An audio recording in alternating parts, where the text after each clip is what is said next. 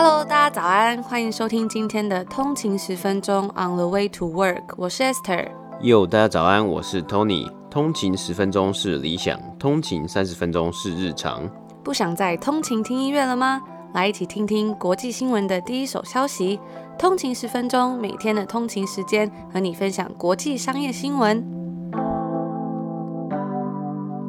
大家早安，欢迎回来通勤十分钟。今天是十月十五号，礼拜四。大家早安！突然觉得很快，一个礼拜又要过完了，真的。那今天也是我们抽奖活动的最后一天，因为我们目前有在抽，要抽出五本书。嗯哼，那这本书的书名是《股票作手回忆录》，然后我们在礼拜二的节目里面也有分享到这本书的心得的，如果还没有听的听众，可以回去听听看哦。那这次我们的抽奖是办在脸书，因为我们之前其实都是办在 Instagram 嘛，嗯、所以大家如果有兴趣的话，可以在脸书上面搜寻“通行十分钟”就可以找到，或者在我们 Show Note 里面会把链接放在下面。嗯哼，那另外我们昨天有收到有看到通勤族的留言说，因为我们上一集有介绍这个 Mula M 观点的。科技巨头节嘛，这个电子报，那他现在有在做这个国庆特惠，就是如果你订一年，然后使用优惠码，就可以再多送一个月。然后就有通勤族询问说找不到我们的连接，那我们其实都有把连接放在我们每一集的 show note 下面，就是资讯栏。不然在我们的 Instagram 的首页呢，我们也有一个连接，就是也是在首页的介绍栏那边，那点进去其实就可以看到了。那我们也有在我们的现实动态里面放一个说教学要怎么购买，如果还是不清楚的话，也欢迎可以留言给我们，我们也会再解释一次。没错，我们最新的节目跟集数也都会更新在我们的 YouTube 频道“通勤十分钟”，当然在 YouTube 上面搜寻“通勤十分钟”或是 “On the way to work” 就可以看到了哦。那我们就进入今天的北美指数报道。好，今天是北美时间的十月十四号，礼拜三。今天的道琼工业指数是下跌了一百六十五点，跌幅是零点五八个百分比，来到两万八千五百一十四点。S&P 五百标普五百指数是下跌了二十三点，跌幅是零点六六个百分比，来到三千四百八十八点。纳斯达克指数是下跌了九十五点，跌幅是零点八个百分比，来到一万一千七百六十八点。那今天的股市啊，其实是开高走低的。今天美国财政部长 Mnuchin 也有表示说，在大选前可能很难会有通过刺激经济方案。有部分的投资人其实已经将目标展望更长期啊，long term 了，他们期待明年最终一定会有疫苗出炉，公司获利会上升。那刺激方案他们也是直接期待说，明年可能刺激方案也是还是会来。通过等等的，那今天同样是银行业公布第三季最新一季的财报，消息也是好坏各半。Goldman Sachs 第三季的获利啊，它是大幅的成长啊，部分的归因是因为有更高的交易营收，股票上涨了零点二个百分比。然而，其他偏 Retail Banking 的银行，像是 Wells Fargo 以及 Bank of America，他们的财报都是以净利下滑收场。股价分别下跌了六 percent 以及五点三个 percent，那这就是今天股市三大指数的播报。那其实最近来到这个新一季的财报季，所以我们之前有跟大家分享说，很多银行股都是打头阵，嗯、所以今天我们就要来带给大家一个投资管理公司巨头 BlackRock 的财报。那我们之后也会持续为大家带来最新的消息。如果大家有注意在什么产业啊，或对什么公司有兴趣的话，也可以注意一下，因为现在很多公司他们在他们的网站上都会发布他们的。比比如说 conference call 的时间以及他们的每年的财报更新。BlackRock 在昨天公布最新第三季财报，在其他金融业部分银行表现低迷的情况之下，它缴出了较去年同期净利成长二十二 percent 的佳绩。BlackRock 旗下管理将近七点八兆美元的资产。而这个数据啊，也是连年增长。虽然今年遭受疫情影响，但是投资人仍然将资金挹注在 BlackRock 旗下多支基金之中。前几日我们其实也有报道过啊，Morgan Stanley 并购 East Vance 基金管理公司，中型或是小型的类似公司只能合并，尽量扩大规模，才有机会一拼这个坐拥七点八兆管理资产的巨头。在过去这十年之中，投资人纷纷抛弃主动管理，希望击败大盘的基金。并且投向追踪市场、管理费比较亲民的 ETF（Exchange Traded Funds） 基金。但是有趣的是，在今年第三季，BlackRock 在 ETF 以及主动管理基金中获得新投资人的资金是不分宣制的，有将近四百七十亿美金的金额流入期待击败大盘的基金，而 iShares 的 ETF 则是得到五百零五亿美金的款项注入。这些主动管理的基金对于 BlackRock 来说也不是件坏事，因为通常这些基金可以收取较高的费用，比如说管理费等等的。这也印证了 BlackRock CEO Larry Fink 近年的策略，将公司变成一个大卖场，包山包水，从科金融科技到私募股权基金，或是单纯现金基金。多元化的商品让投资人以及消费者可以去选择。他在一个访谈中提到，COVID 带给许多产业不同的竞争优势，也让许多产业濒临破产。而对于我们的工作，就是要超越这些问题，并帮助客户完成他们长期的需求以及目标。在今年第三季，BlackRock 缴出净利十三点六亿美金的成绩，较去年同期十一亿美金有所成长，也成功击败分析师的预期十八 percent 的成长率，成长率来到二十二 percent。这一季主要驱使营收成长的是投资顾问费、管理费以及证券借贷，较去年同同期成长八 percent。同时，BlackRock 也贩卖自家软体，取名 Aladdin。这个软体主要是卖给银行以及其他机构作为风险管理之用。科技服务的营收，包括 Aladdin 的收入上升成长大约九 percent。那我自己个人是觉得，科技接轨投资，甚至金融管理，甚至到传统银行的改变。会有可能是之后的趋势。BlackRock 旗下管理大笔基金，包括退休金、国家主权基金等等的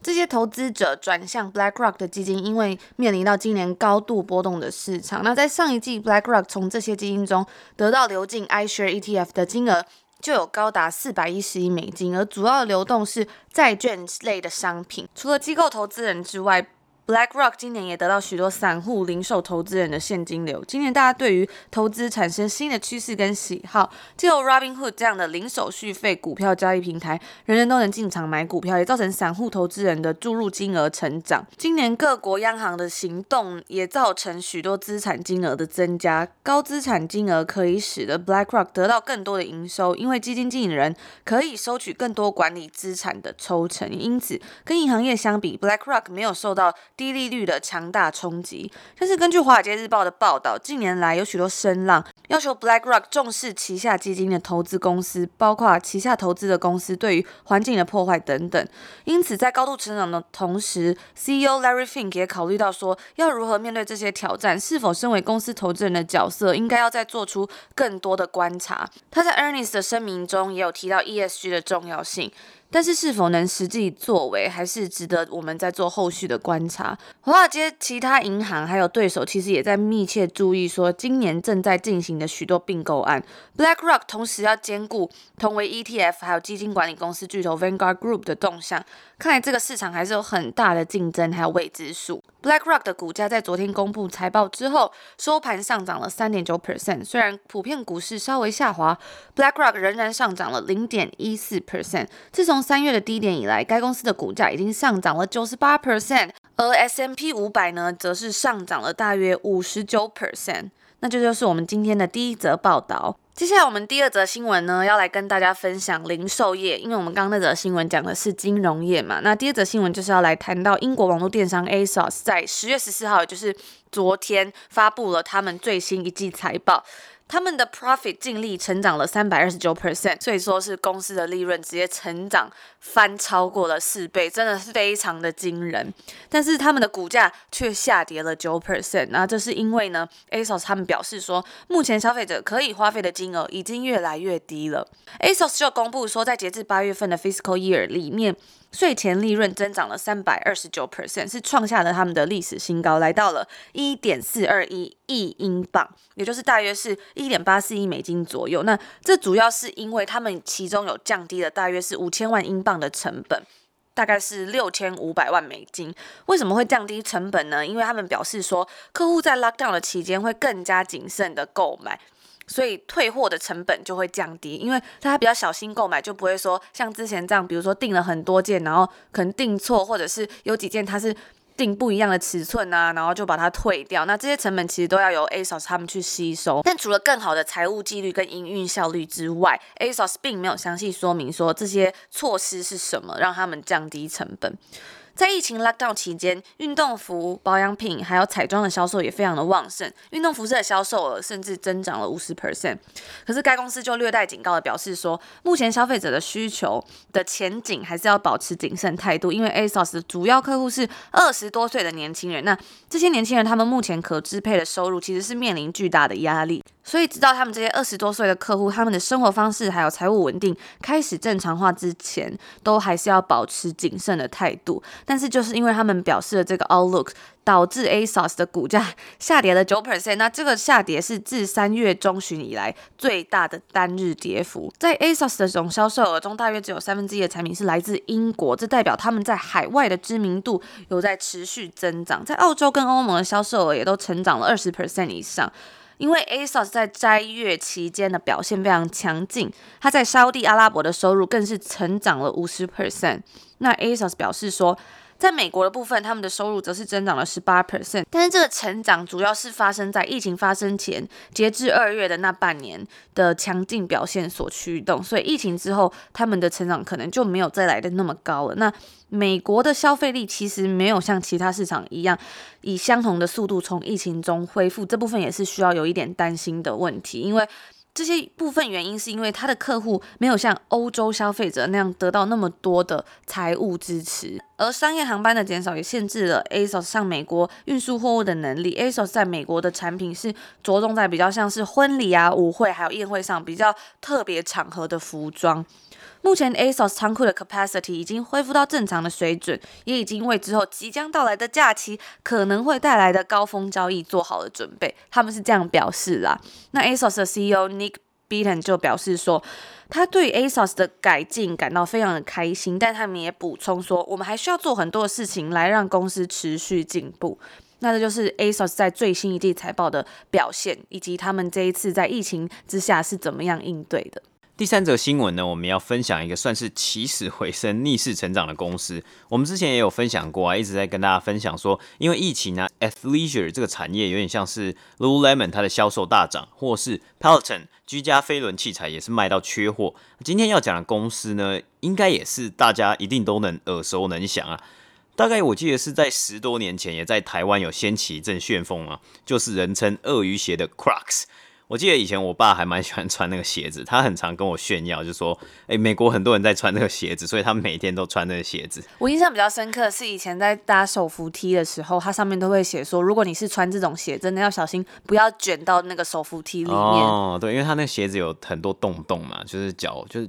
脚脚掌可能会蛮透气，算是一个拖鞋啊。对对，算拖鞋。那我自己是觉得有点丑啊。那时候我记得在十多年前，就台湾很红的时候，是有很多店嘛。那现在好像都慢慢有收掉，收收掉不少店啊。但它是就是打着这种就是丑美的这种概念，就是虽然丑，但是丑的很很很有人喜欢，就很有特色，很有特色，有有有一个他自己的风格嘛。那 Crocs 它其实在二零零六年呢，它就有在纳斯达克上面上市，股票代号是 CROX。当时在二零零七年呢、股价高点甚至有来到六十七块美金左右。那之后就发生了金融危机，二零零七、二零零八年的时候，股价就萎靡不振啊，几乎都徘徊在十几块左右。那今年 Crocs 却成为流行潮流趋势的焦点，好像是真的是我们刚刚讲到，丑到一个定点就会变成很有自己的特色。有的媒体啊，甚至也形容它的鳄鱼鞋叫做 Ugly Sandal。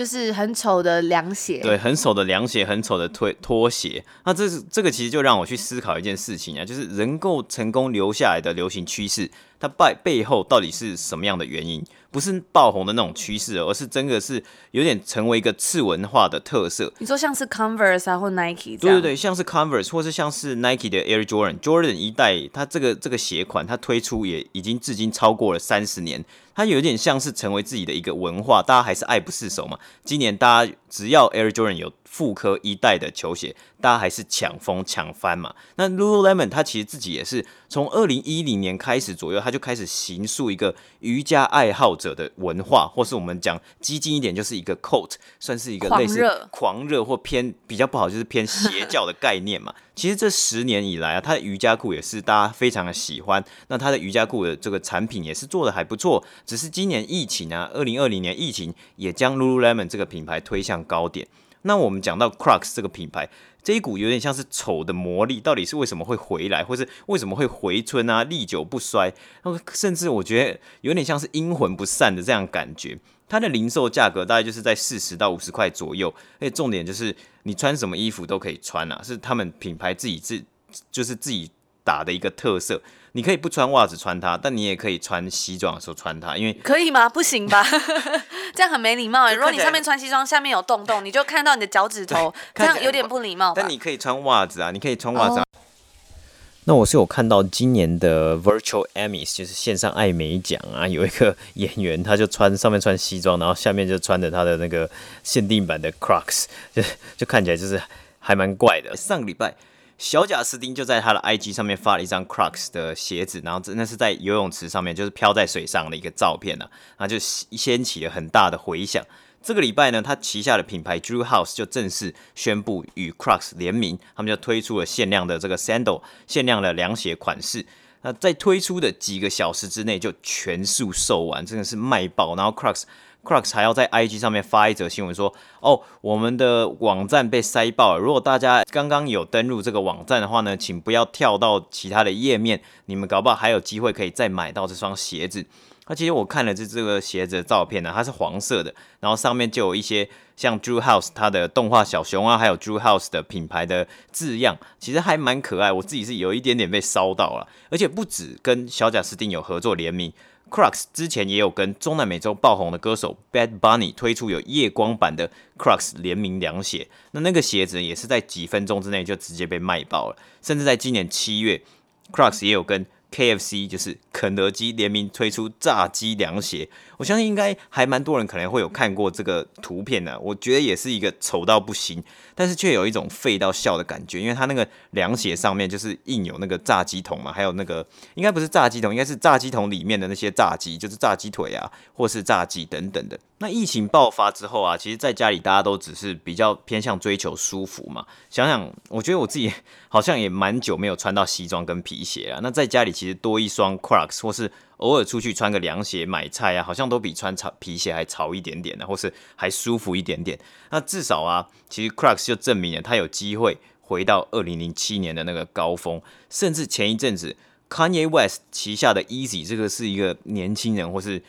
算是青少年很喜欢的牌子，会很喜欢买的鞋子嘛。他也推出了 Easy Foam Runner，那它其实就是有洞洞的凉鞋，灵感就是来自 Crocs 嘛。就等于说，它这个很丑的这个潮流，真的是慢慢的有被大家。接受，或是慢慢的有被大家拉。我刚刚上网看了一下照片啊，我就觉得其实好像看起来还蛮可爱的，就会莫名其妙真的会被吸进去，因为它上面有发那个，就是有放他那那个小熊设计的小熊的照，小贾斯汀那个联名款，小钉子啊，然后其实就还蛮可爱。就是我有看到小贾斯汀自己穿，可是又很害怕说会不会穿出去大家会觉得你是小假粉。对，或是说可能小贾斯汀穿就很帅，但我穿我们穿可能就会觉得很丑这样子，因为它是鲜黄色的。对对对，我记得那时候大概。是上礼拜，然后他就在他的 Instagram 上面发了一张这个在游泳池的照片嘛，嗯、那有一只鞋子，然后那时候股价就飙升了五 percent。那时候那个 Bloomberg 就有发一个说，哎，小贾斯汀发一张文就可以让股价飙升，就是他说神奇的飙升。那下面就很多网友在回，只有五趴有什么好飙升？就是你们现在讲话越来越不正之类的。但是其实像有点类似，像之前 Kanye West 也有宣布要跟 Gap 来做合作，然后 Gap 的股价也有飙升，是类似的概念呢，就是因为。他他们其实这些 KOL 或是他们算是很 icon 的人物啊，他只要穿什么东西，或是他只要宣布什么东西，大家可能就会疯狂的去买这些东西，就这些东西会造成一个买爆的现象啊。那其实 Crocs 它今天呢、股价收盘是来到了四十八点七五块，三月的时候最低点它是有来到大概。十块钱左右啊，甚至在二零一九年之前呢、我们其实一开始有讲到它的股价都甚至没有办法突破二十块美金。那其实我们有看到，我们这一次这几个月以来啊，也是有一直有播报说，这个球鞋的市场，或者甚至是鞋子的市场，可能还会继续的扩大。那我们就期待看看这一波丑流行有没有机会抢占到更多的市占率。那这就是今天第三者新闻的播报。那这就是我们今天要跟大家分享的新闻啦，希望大家还喜欢。那也别忘了帮我们 CLS comment like and share 留下一个五星的评分，那也留下你一个一个你的评价，不忘了分享给你的亲朋好友听，也可以来追踪我们的 IG on the 底线 way to work，我们会在上面放一些最新的快讯呢、啊。或是甚至有一些连接，我们推荐的连接，我们会放在我们 IG 的介绍栏位下面。有时候我们也会跟大家聊聊天，或是大家有什么想要跟我们分享的 insight，也都欢迎留言，我们也会很开心哦。嗯，没错。那昨天我看到有一位通勤族在 Podcast 上面的留言，他说一百天快乐，而且我觉得他的那个。他的那个名称还蛮可爱，他说看起来运气差，但昨天是中了大奖的人，不知道是中了什么奖。么 他就说先祝一百天生日快乐，来留言凑凑热闹。平常是睡醒化妆到出门前听，因为爱拖拉，所以也撑不到搭车时。但今天很难得是在校园里，原因是台北这几天的天气超怪，大太阳但却搭配八十度斜角蒙蒙细雨，还有会吹翻雨伞的风，所以今天遇到 U bike 也不敢骑。今天的我就靠着双脚从公馆走到外教，再从社团走回管院，还因为搞错上课时间的多走了到新生的路，好累。平常不运动的，谢谢你们的陪伴，祝你们对工作永远有源源源不绝的灵感。嗯，那感觉这位通勤族应该也是台大的，台大的同学这样子。那我记得以前在就是学校，因为台大真的是蛮大啦。我记得以前从外教到要到正正门啊，就公馆捷运站是真的要走很远的，延大道很长一段。以前大一大二的时候都是骑脚踏车嘛，就在学校里面，就好像很青春这样子。那我记得有时候大四啊，就最后的时候就是。因为有时候很懒，我是直接骑机车到外教，因为我们我蛮多课在外教上的，所以就直接骑机车到那个社，那个是算社科院外面可以停机车嘛？然后可以骑机车在学校里面？当然不行啊，你要骑外面啊，oh. 你要骑外面，但是你就是我就停在社科院外面，它有那条路是算辛亥路的样子吧，然后再走进去就比较快，因为我很懒啊，对啊。但是我觉得 就听到这个是还蛮想念大学生的生活啊，是还蛮好玩的。不知道我们的听众有没有正大的学生？我也很怀。怀念以前就是当学生的时光，虽然我觉得正大真的是远的要命，嗯、然后 就是你知道，就是台北的后花园啊，嗯、然后到到哪里都还蛮远的，然后到新一区是蛮近的啦，可是就有一种与世隔绝的感觉。那以前也有住在学校宿舍，然后学校的宿舍就是非常的潮湿，那床总是会发霉，然后就是我已经买了那种除湿的东西哦，然后它很快就会吸满，还是很湿。真假的？真的，我就觉得啊，真的很希望就是正大的宿舍，当然它现在也有一些比较好的宿舍啊，嗯、好像是，但是还是希望说可以。有一些就是再升级一下，但是我看到学校有盖一个图书馆，超漂亮。不过我已经很多年没有回去了，嗯、还是很很怀念在台湾当学生的时光。大学时光，我觉得很怀念，很青春，无忧无虑。那这就是我们今天要跟大家分享的内容啦，也祝大家有愉快的一天。我们明天见，明天见，拜拜。拜拜。